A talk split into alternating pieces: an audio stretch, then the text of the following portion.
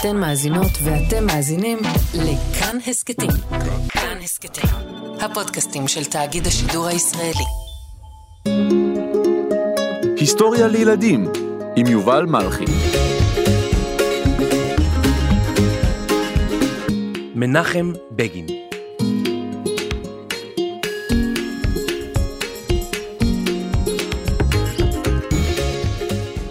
שלום ילדים, היום אני רוצה לספר לכם על אדם שנלחם למען העם היהודי ולמען מדינת ישראל. מלוחם מחתרת הוא הפך לראש ממשלת ישראל הראשון שהוביל להסכם שלום בין מדינת ישראל למדינה ערבית, והיה לזוכה בפרס נובל לשלום. שמו היה מנחם בגין. לפני יותר ממאה שנה, בשנת 1913, במזרח אירופה, בעיר ברסט או בריסק, כפי שקראו לה היהודים, נולד מנחם בגין. העיר הזאת נמצאת כיום במדינת בלארוס. מנחם היה הבן הצעיר במשפחת בגין, והיו לו שני אחים גדולים ממנו, רחל והרצל. למעשה, שם משפחתו המקורי היה בגום, מילה רוסית שמשמעותה לרוץ. מנחם, תפסיק לפגום כל היום. בגום, בגום, כל היום, אה, בגום, בגום, אה, אני רץ, אני, אני חייב להחליף את השם. אוקיי, מעכשיו אתה לא בגום, אלא ב- ב- בגין. כן, בגין. זהו, ככה הילד יפסיק לרוץ.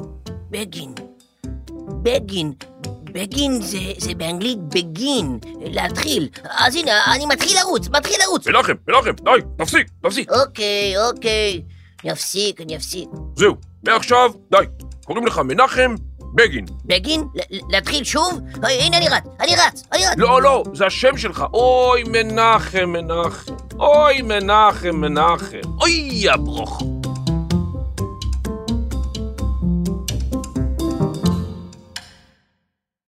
אביו של מנחם היה מראשי הקהילה היהודית בעירו וציוני, כלומר, האמין בהקמת מדינה לעם היהודי בארץ ישראל. אבל חייו של מנחם לא היו פשוטים. כילד קטן, הוא נאלץ לברוח מביתו עם משפחתו עת פרצה המלחמה הגדולה, שנקראה לימים מלחמת העולם הראשונה, בשנת 1914.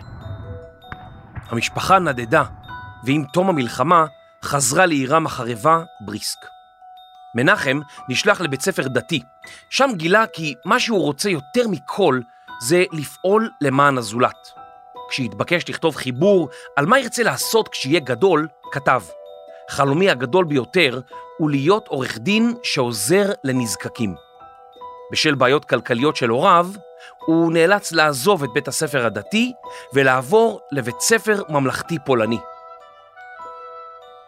כבר ביום הראשון תפסו אותו תלמידים והתנכלו לו בשל היותו יהודי. זה לא היה קל להיות ילד או ילדה יהודיים בגולה. מנחם בגין בגר והצטרף לתנועת השומר הצעיר. כמה שנים לאחר מכן עבר לתנועת הנוער בית"ר, שבראשה עמד זאב ז'בוטינסקי, מנהיג ציוני, עיתונאי ומשורר. מנחם בגין שמע את ז'בוטינסקי, הוקסם מאישיותו והצטרף לתנועת בית"ר. מנחם סיים את לימודיו בהצטיינות והחל ללמוד עריכת דין באוניברסיטת ורשה שבפולין.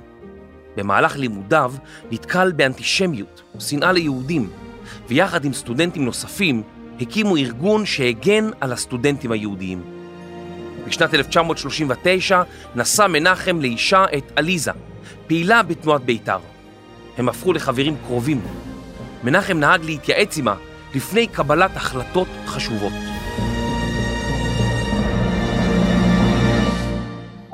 מנחם, יהיו לנו חיים טובים כאן בפולין.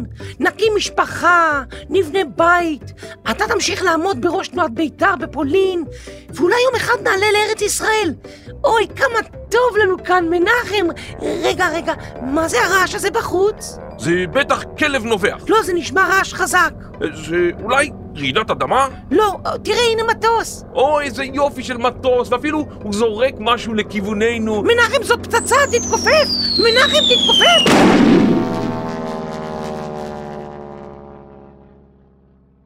שלושה חודשים לאחר חתונתם של מנחם ועליזה, פלש הצבא הנאצי לפולין, ובכך נפתחה מלחמת העולם השנייה. בעקבות הפצצות העיר ורשה על ידי הגרמנים, החליטו בני הזוג לעזוב את העיר. הם עברו מזרחה לווילנה, בירת ליטא. מנחם המשיך בפעילותו בביתר וחיפש דרכים להעלות כמה שיותר מחבריו לארץ ישראל. הבריטים שלטו בארץ באותם ימים ואפשרו רק למספר אנשים מועט לעלות ארצה. שלום, מי זה מנחם בגין? יש לי כאן אה, מכתב בשבילו. אה, זה אני, זה אני. יופי. מנחם, תראה, הנה מכתב. ב- בוא נראה מה כתוב. בוא נראה. או, קיבלתי אישור לעלייה לארץ ישראל. אוי, זה נהדר, כל הכבוד. קדימה, תארוז תיק ותעלה לארץ ישראל. איזה יופי. בוא נראה אבל כמה רישיונות עלייה קיבלנו. אני, אני ביקשתי רישיונות לכל החברים פה בתנועה. מה, רק, רק שני רישיונות? אבל מה עם אלפי הפעילים האחרים שנמצאים כאן? לא נורא מנחם, הם יגיעו, הם, אה, פעם אחרת אה, הם יקבלו רישיון. לא, אני לא מוכן להשאיר אותם כאן לבד בתקופה כל כך קשה. לא, בלי חבריי, אינני עולה בינתיים לארץ ישראל.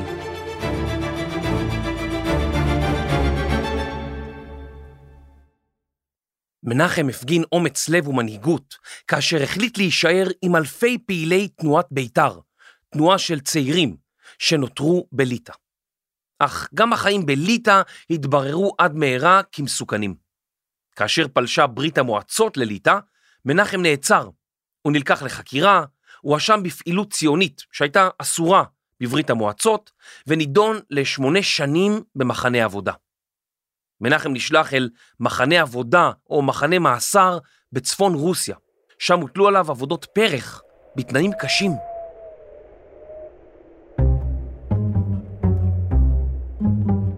עוד יום עבודה במחנה כאן בסיביר. לא נורא, מנחם, לא נורא. היום אמור להתחמם. אוי, באמת? נהדר! כמה מעלות? היום אה, מינוס 30. מה מינוס 30? זה, זה קורה אימים! כן, אבל אתמול היה אה, מינוס 40. אה, נכון, נכון. יום אחד אני אגיע לארץ ישראל, ושם יהיה לי חם. מה אתם עומדים שם? מהר לעבוד! מה זה? מדבר, מדבר, מדבר. עבד, עבד, עבד. קדימה, נו, נו, נו.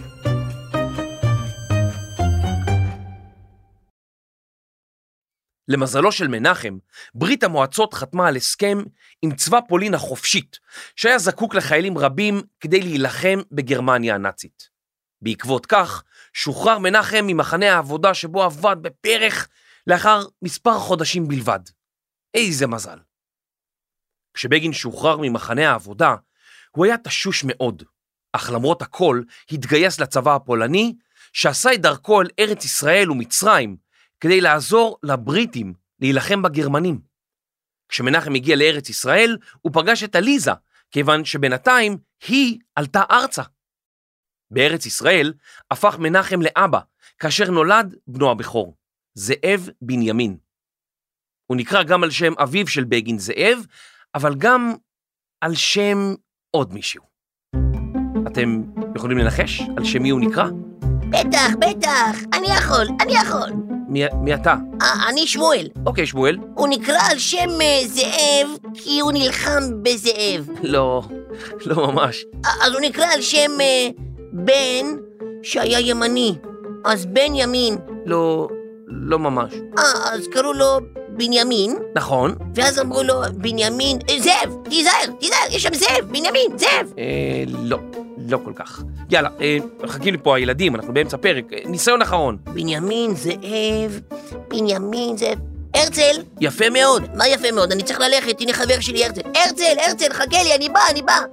אני לא יודע את התשובה לשאלה שלך, בנימין, זאב, לא יודע. הרצל, חכה לי, אני, אני בא, אני בא איתך. אבל שמואל, ידעת את התשובה, לאן אתה רץ? אוי, יא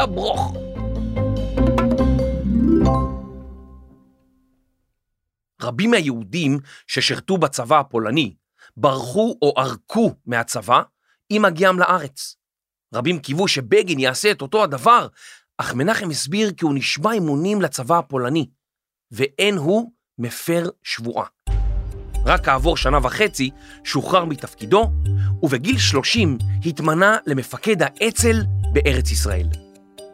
אצ"ל, ראשי תיבות של ארגון צבאי לאומי, היה אחד משלוש המחתרות שהוקמו בארץ ישראל לפני קום המדינה, כדי להגן על יהודי ארץ ישראל ולעזור לגרש את הבריטים מארץ ישראל, כדי שהיהודים יוכלו להקים כאן מדינה. הבריטים לא אישרו את פעולתם של ארגוני המחתרת, והם היו בעיניהם בלתי חוקיים. בשנים אלו, שנות מלחמת העולם השנייה, סירב השלטון הבריטי כמעט לחלוטין לאפשר ליהודים לעלות לארץ. גם לא ליהודים שניסו לברוח מאימת השואה. הם עשו את העלייה גם לאחר השואה, כשמיליוני יהודים נותרו באירופה חסרי בית, חסרי משפחה, חסרי קול. בגין זעם על ההחלטה הזאת, והחליט לעשות כל שביכולתו כדי לאפשר ליהודים לעלות לארץ ישראל. לוחמי ארגון האצ"ל תקפו תחנות משטרה בריטיות, פוצצו מסילות רכבת, תקפו שדות תעופה והקשו על הבריטים על מנת שימאס להם והם יעזבו את ארץ ישראל. בשנים שבהן שימש כמנהיג האצ"ל, הוביל מנחם כ-300 פעולות נגד הבריטים.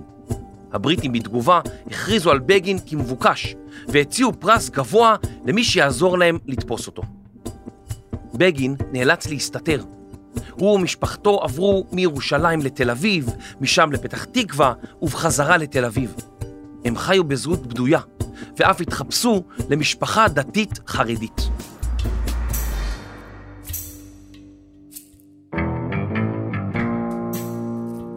או, הלו, ילדים צעירים, אולי אתם יכולים לעזור לי לתפוס את מנחם בגין? אנחנו חייבים לתפוס אותו, הוא עושה לנו בלאגן נוראי פה. או, הנה, יש פה איש ברחוב. סליחה, איש עם פאות ו... אתה נראה לי מוכר. אתה מוכר. לא, לא, אני לא, אני לא מוכר, אני לא מוכר. אה, אתה לא מוכר, אוקיי, אוקיי. אתה אולי מכיר מנחם בגין?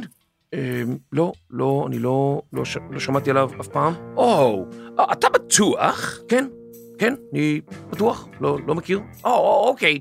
תודה רבה, איש נחמד. אנחנו נמשיך לחפש. מה זה, זה, זה כאילו בלעה אותו האדמה. איפה מנחם מסתתר?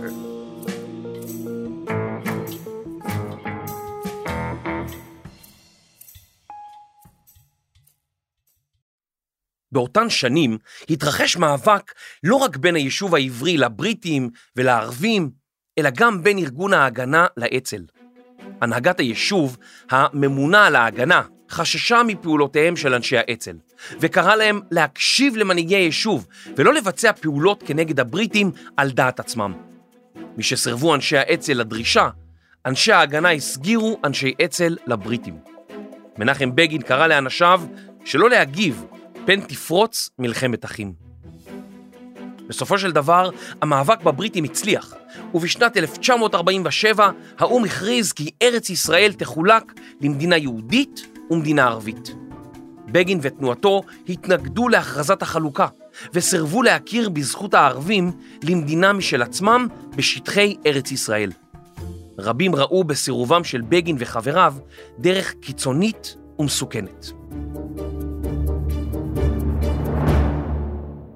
עם הקמת המדינה נשא בגין נאום ברדיו, בו הכריז על פירוק המחתרת, וברך על הזכות לחיות בתקופה בה סוף כל סוף הוקמה מדינה לעם היהודי. ברוך שהחיינו וקיימנו והגיענו לזמן הזה, אמר בגין בנאום הרדיו. לאחר עזיבת הבריטים את ארץ ישראל והקמת המדינה, הורה בגין על שילוב לוחמי מחתרת האצ"ל בצה"ל, צבא ההגנה לישראל. כמה שבועות לאחר מכן התקרבה לחופי ישראל הספינה אלטלנה, ועליה נשק רב שיועד עבור האצ"ל. כשהגיע ארצה, דרש בן גוריון, ראש הממשלה הראשון של ישראל, שהנשק שעל האונייה יועבר לצה"ל. צה"ל היה אז בעיצומה של מלחמת העצמאות והיה זקוק מאוד לנשק. מנחם בגין מצידו דרש שחלק מהציוד הצבאי יועבר ישירות ללוחמי האצ"ל ששולבו בצה"ל. הדעות החלוקות הובילו לקרבות של ממש, ובמהלך חילופי האש נהרגו 19 חברי אצ"ל וחיילי צה"ל. עשרות אחרים נפצעו. האונייה אלטלנה הופגזה מהחוף והוטבעה יחד עם הנשק הרב שנשאה. מנחם בגין שעה על האלטלנה וסירב לנטוש אותה עד שאחרון הפצועים הורד מהספינה.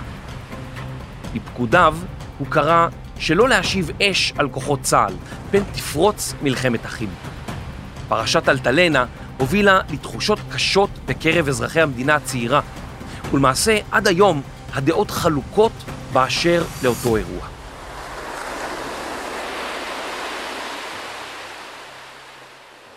לאחר מלחמת העצמאות עמד מנחם בגין בראש תנועת החירות, שדגלה בשלמות המולדת, בקיבוץ גלויות, בצדק סוציאלי ובחירות האדם. בבחירות הראשונות שנערכו לכנסת ישראל, זכתה חירות ל-14 מושבים בכנסת, אך לא הייתה חלק מהממשלה. באותה תקופה, דוד בן גוריון לא הסתדר עם בגין, ואפילו סירב לכנות אותו בשמו. הוא נהג לקרוא לו חבר הכנסת היושב ליד בדר, משום שליד בגין ישב יוחנן בדר, חבר מפלגתו של בגין. בבחירות הבאות לכנסת, מפלגת חירות זכתה רק בשמונה מושבים, ומנחם בגין פרש מהחיים הפוליטיים.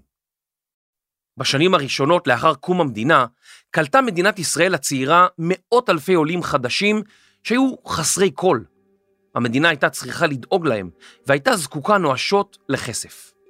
בן גוריון החליט לחתום על הסכם עם גרמניה המערבית, שבו גרמניה התחייבה לשלם פיצויים למדינת ישראל על חלקה בשואה, וקצבה, סכום כסף חודשי, לניצולי שואה, כדי שיוכלו לחיות בכבוד.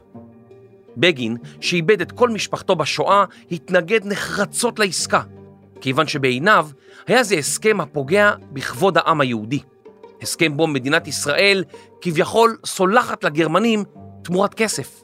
הוא טען כי אין לחתום שום הסכמים עם רוצחי העם היהודי, והוביל את אנשי חירות להפגנות סוערות כנגד הממשלה.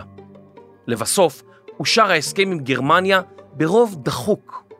בגין שב בבת אחת בחזרה אל לב הזירה הפוליטית, ובבחירות הבאות, בשנת 1956, מפלגתו זכתה ב-15 מנדטים. לאורך השנים פעל בגין רבות עבור קבוצות חלשות במדינת ישראל, שהרגישו כי הממשלה אינה עושה מספיק לפתרון המצוקות שמהן סבלו. בגין היה ידוע בכושר ביטוי נהדר, והנאומים שנשא סחפו רבים. הוא צבר לעצמו קבוצת תומכים גדולה, בעיקר מבני השכבות החלשות והעולים החדשים מארצות צפון אפריקה והמזרח התיכון, אשר חשו כי הממשלה אינה עושה מספיק למענם. בתקופת מלחמת ששת הימים הצטרף בגין עם חברי סיעתו לממשלה, והוא הפך לדמות מרכזית ולמנהיג של ממש. בגין איחד בין מפלגות שונות למפלגה אחת בשם הליכוד, ועם הזמן צבר תומכים רבים. בשנת 1977 התרחש המהפך. כן, כנראה לא פחות מאשר אה, מהפך. בשנת 1977, לראשונה בתולדותיה של מדינת ישראל, תמך רוב העם במפלגה שונה מזו ששלטה במדינה מיום הקמתה, מפלגת מפא"י. מנחם בגין, שעמד בראש מפלגת הליכוד, הפך לראש הממשלה השישי של מדינת ישראל. עוד בנאום הניצחון שלו, שלח בגין מסרים למדינות השכנות, כי מדינת ישראל מעוניינת בשלום עם שכניה. במסר לנשיא מצרים, אנואר סאדאת, אמר בגין, הבה נאמר איש לרעהו, והבה תהיה זו שבועה אילמת בין שני העמים, של מצרים ושל ישראל. לא עוד מלחמות, לא עוד שפיכות דמים, לא עוד איומים, אלא שלום, שלום אמיתי ולעולם.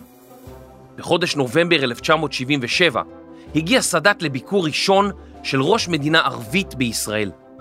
היה זה אירוע מרגש במיוחד, ואנשים רבים בכו כאשר מטוסו של סאדאת נחת בישראל. סאדאת נפגש עם בגין ועם שאר חברי הכנסת, ואף נשא בכנסת נאום קצר. זמן קצר לאחר מכן נסע בגין לביקור גומלין במצרים.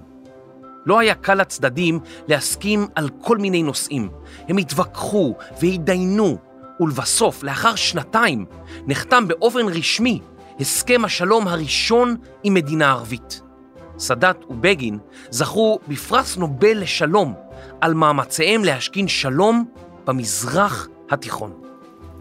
במסגרת ההסכם קיבל בגין החלטות קשות ואמיצות, ומדינת ישראל החזירה למצרים את חצי האי סיני, אזור שנכבש במלחמת ששת הימים ושבו הוקמו יישובים ישראלים שונים.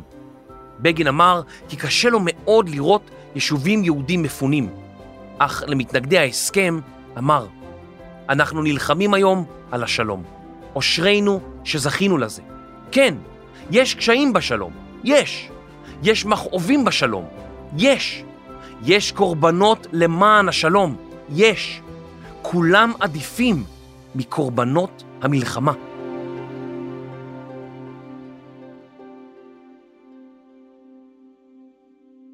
אך בזאת לא תמו האיומים על ביטחונה של מדינת ישראל הצעירה. עיראק, ברשות סדאם חוסיין, החלה לפתח נשק גרעיני רב עוצמה. בגין חשש שעיראק תפתח פצצת אטום ותתקוף בעזרתה את מדינת ישראל. הוא הורה לצה"ל להפציץ ולהרוס את הכור הגרעיני בעיראק הרחוקה, מבצע שבוצע בהצלחה.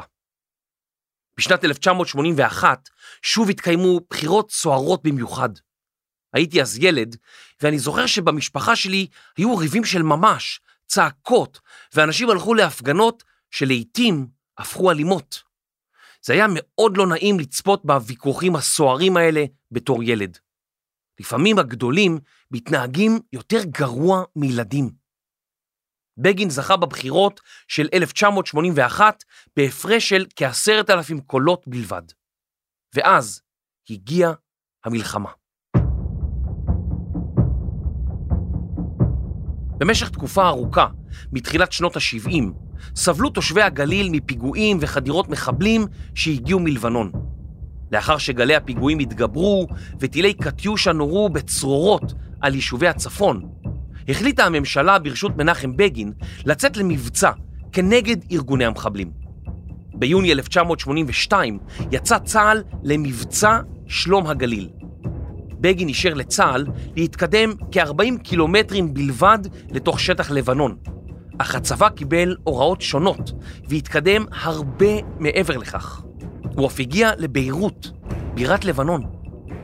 עד מהרה כונה המבצע מלחמת לבנון. המלחמה אומנם נמשכה חמישה חודשים, אך חיילי צה"ל המשיכו לשהות בלבנון שנים רבות לאחר מכן. מלחמת לבנון הייתה מלחמה קשה וכואבת עבור מדינת ישראל, ונהרגו בה מאות חיילים. במהלך המלחמה, וגם לאחריה, הופנתה ביקורת רבה כלפי מנחם בגין, ואף התקיימו הפגנות מול ביתו.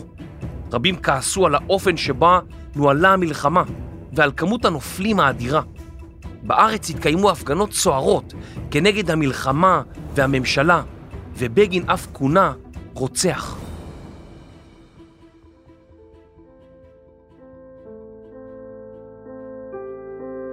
עם סיום המלחמה נפטרה גם רעייתו האהובה של מנחם, עליזה, בעקבות מחלה. ליבו של מנחם נשבר. נפילת חיילים רבים כל כך במלחמה ומות אשתו גרמו לבגין צער עמוק ויגון, ובריאותו של מנחם בגין הלכה והידרדרה. בשנת 1983 מנחם בגין התפטר במפתיע מראשות הממשלה.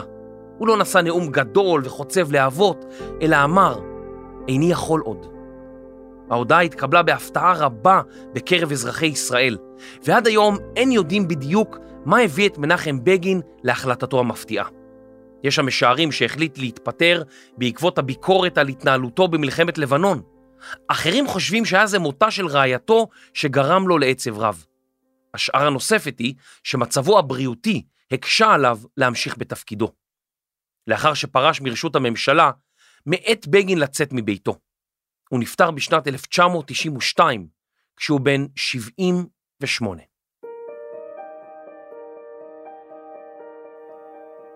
מנחם בגין אהב את העם היהודי, את ארץ ישראל ואת מדינת ישראל אהבה עזה.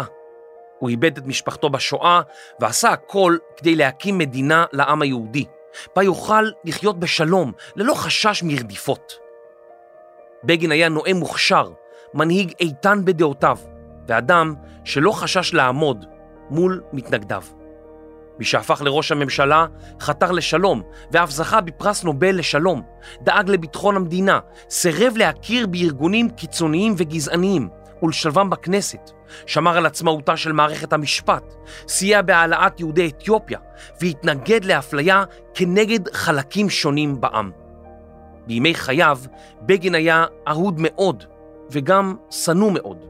אך כיום הוא נחשב לאחד מראשי הממשלה האהודים ביותר שהיו בישראל, ורבים ממשיכים לראותו כדמות מעוררת השראה. כשהלך מנחם בגין לעולמו, נערכה לו על פי בקשתו הלוויה צנועה, שבה לא נישאו הספדים. הוא ביקש להיקבר לא בחלקת גדולי האומה, אלא לצד פשוטי האומה, בהר הזיתים בירושלים, סמוך לאשתו עליזה וסמוך לקברם של מאיר פיינשטיין ומשה ברזני, שני לוחמי מחתרות, בני עדות שונות, שייצגו בעיניו את קיבוץ הגלויות של העם היהודי, השב לארצו ונלחם יחד למען חירותו. בעיניו של בגין, יהודים לא היו אשכנזים או ספרדים, אלא אחים. הנשיא חיים הרצוג ספג לבגין כך: התכונה הבולטת באופיו של מנחם בגין הייתה היעדר מורא ופחד. איש ללא חת.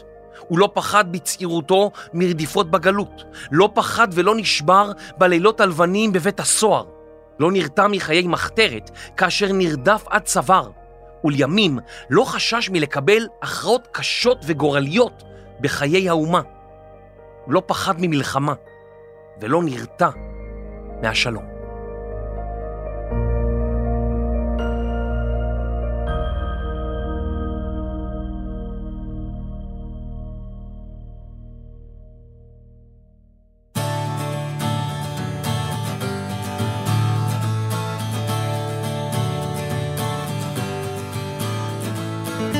תודה למרכז למורשת בגין על ההערות החשובות לפרק. אם תרצו ללמוד עוד על מנחם בגין, אתם מוזמנים לבקר במרכז מורשת מנחם בגין בירושלים. מחקר, כתיבה ולוחמי אצ"ל, לידור יעקב ויובל מלכי. עריכת לשון ורב החובל של האלטלנה, דינה בר מנחם. עיצוב סאונד ומיקס, בנימין זאב רחל רפאלי. הפקה, והאנשים שלא פוחדים ממלחמה ולא נרתעים מהשלום. רני שחר ואייל שינדר. אני יובל מלכי, היסטוריה לילדים. הורים וילדים יקרים, פרקים נוספים של היסטוריה לילדים ניתן למצוא באתר כאן, ביישומון כאן וגם ביישומון כאן ברכב. נשמח אם תספרו לחברים ולמורים שלכם על ההסכת הזה. אם אתם אוהבים את ההסכת היסטוריה לילדים, אז דרגו אותנו באפליקציית הפודקאסטים של אפל. ואם אתם רוצים לדבר איתנו, הצטרפו לקבוצת היסטוריה לילדים בטלגרם. תודה.